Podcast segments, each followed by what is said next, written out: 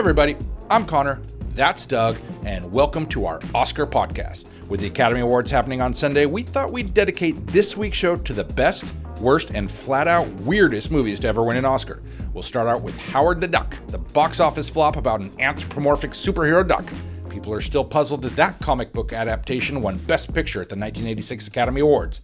The same could be said for Speed 2, Cruise Control. Can you believe that movie won eight Oscars, including Best Director, Best Adapted Screenplay, and Best Picture? Wait, wait, Conor? And who can forget the biggest Oscar snubs? How in the world did the Academy pass over Pauly Shore's searing portrait of a desperate scientist in the 1996 film Bio-Dome? Seriously, Conor. And I think we all just assumed that Eddie Murphy won Best Actor for his role as Norbit, but that didn't actually happen. He was snubbed. Conor, Conor, I'm a bit of a film buff, and your facts are more than a little suspect. Did you do any research on this before we started recording? No, sir, I did not. Shawshank Redemption happened to be on TBS last night, and I just could not turn it off. Okay, well, I guess it's a good thing we can't do that podcast anyway, because this is the Bethel School District Presents, a podcast about the Bethel School District. And today, Thursday, March 9th, is a very important day here in Washington. It certainly is. March 9th is Billy Frank Jr. Day. A day we remember the influential Nisqually tribal leader and Native American spokesman for tribal rights. After serving his country as a United States Marine, Billy Frank Jr. played an instrumental role in the fish wars of the 1960s and 70s,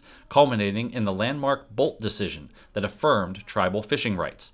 Along with the Martin Luther King Jr. Distinguished Service Award and a posthumous Presidential Medal of Freedom, Billy Frank Jr. is also the namesake of the National Wildlife Refuge in Olympia. Join us today in honoring this giant in our state's history.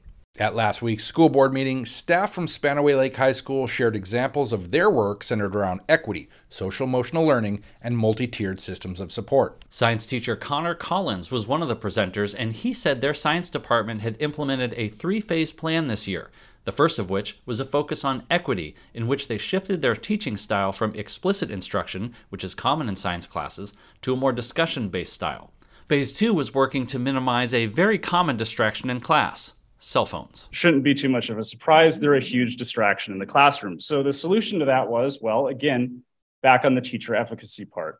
We sit down together as a department, we talk it through, and we actually hashed out a department wide policy on cell phones that focused not so much on discipline behind it, but on educating students on the social, emotional learning aspects of using the cell phone in the classroom. The cool thing about that is that that science department's policy is now school wide.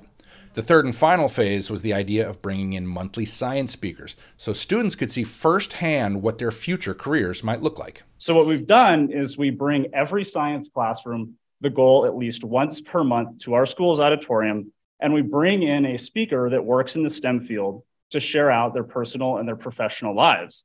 So far, we've had a UW medical school student come in, that was in January. And this last February, about three weeks ago, we had the UW Applied Physics Lab come in. They sent three representatives.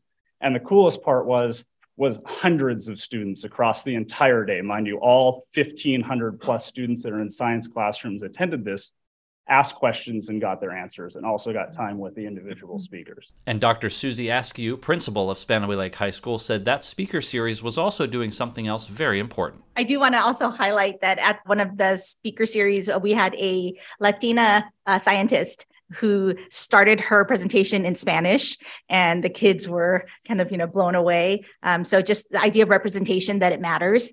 We care very much about our community um, we want to continue to promote a community of care that focuses on equity and access and just opportunities for our kids. This week, March 5th through 11th, is National School Social Work Week. Our school social workers serve many roles, including providing help to at risk students so they can succeed in the classroom and conquer problems in their everyday lives. School social workers also assist entire families by providing crisis intervention and referrals for those in need. Doug ventured out to Rocky Ridge Elementary School to learn more about the role their social worker plays in the lives of students. Thanks, Conor. I'm here at Rocky Ridge Elementary School with Allison Lindstrom, social worker extraordinaire. Allison, you're an institution here. You've been here for seven years. How'd you get your start? So, I started here as a family resource coordinator in 2016. And then I did that job for three years while working on my master's and then started as a school social worker. For those that don't know, what is the role of a social worker? And is that something that you saw when you were growing up in school? At the elementary level, the social worker obviously does all our social emotional lessons and is an interchangeable role with the counselor. Whereas the secondary, the counselor does more the academic focus and not that social family resource side of things. And the way we do it here in Bethel and how every school has a social worker or counselor and they're there full time and being with kids. When I was growing up, I didn't have that. Um, I was at a smaller school where we had someone once a week. You know, they didn't um, meet with all kids, and it was not as strong of a system as we have here. So I'm excited to be a part of that. So, is being a social worker something you knew you wanted to do when you were in college? At what point in your life did this become the career path that you wanted to jump on? Yeah, so in college, I started out down the road of psychology and social services. And then as I got my first job here, as a family resource coordinator, I worked district wide and just saw a lot of different positions and a different things the district had to offer. So from that, I really honed in on elementary.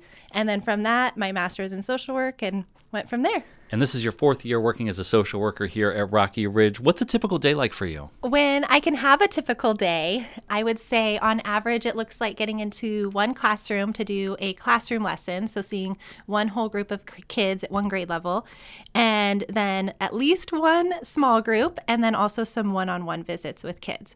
That's always my goal is to kind of hit all three levels of seeing a big group, a small group of some kind, and then obviously talking to kids as needed on an individual basis.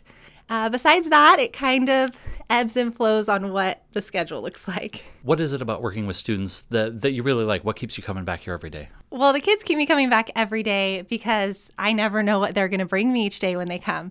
So it's fun to see them grow now that I've been here almost for a whole, like from the kindergartners up to fifth grade to see that growth and progress they make. And um, just getting to look at my wall and seeing the same kids that are now in fifth grade that were on pictures from their kindergarten lunch groups and just to see their growth as humans it's really fun. And i tell the kids all the time like i am in the gray with you. Like we don't talk about 7 plus 7 equal 14 it's more the the unknown and the things that don't have that clear of answers and working together through them. I love that phrase in the gray. Can you tell me about that? Yeah so when i do classroom lessons we always talk about how it's a little different than reading or writing or math or even small group interventions. When it's for those subjects there's an answer and sometimes i feel like when kids work with me there's not the answer and I try to be transparent with that because I'm also not going to solve their problems, but just help them work through them and solve them with them. So you work here at Rocky Ridge as a social worker. Do the social workers connect throughout the district? Like, do all the elementary social workers work together in any capacity? Yeah, so we have a weekly PLC that is four to five social workers and counselors from elementary level, and we meet weekly over Zoom.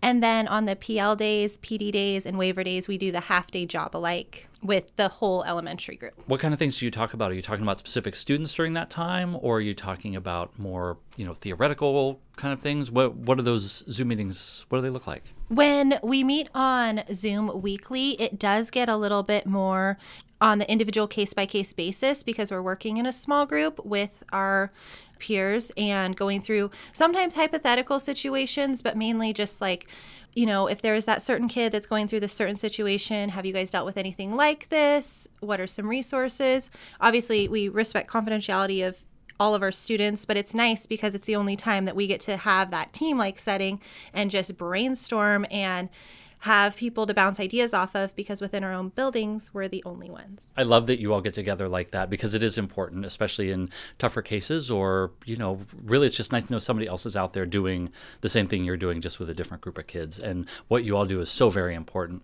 One question I always like to ask people as I'm wrapping up interviews is tell me something that would surprise people if they knew it about you? Oh, gosh. Well, back in the day, I used to be quite the wakeboarder and snowboarder. Um, so the fifth graders kind of think I'm cool when I actually know what they're talking about when they talk about those things. But oh gosh, I don't know. I don't think I'm that cool, I guess. I don't know. well, I've never snowboarded. I've never wakeboarded. I think you're pretty cool. And thank you for what you do. Thanks to all our social workers out there that are listening. And if you know a social worker this week, be sure to appreciate them in some way. The work they're doing is helping kids learn because if kids are struggling with home problems, emotional problems, they're not going to learn in class. So, what you all do is so very important. Thank you again, Allison, for what you do. Thanks for being on the podcast. Thank you so much. And that's our show. We started out with a little talk about movies, so let's end there too. Doug, of the 10 Best Picture nominees, how many have you seen? I believe I've seen two of them. I've seen Top Gun Maverick and The Banshees of Inisherin. How about you? Was Sonic the Hedgehog 2 nominated this year by chance? it was not. then I guess I haven't seen any of them. Well, I guess we'll leave it there. We'll see you on the red carpet on Sunday, everybody.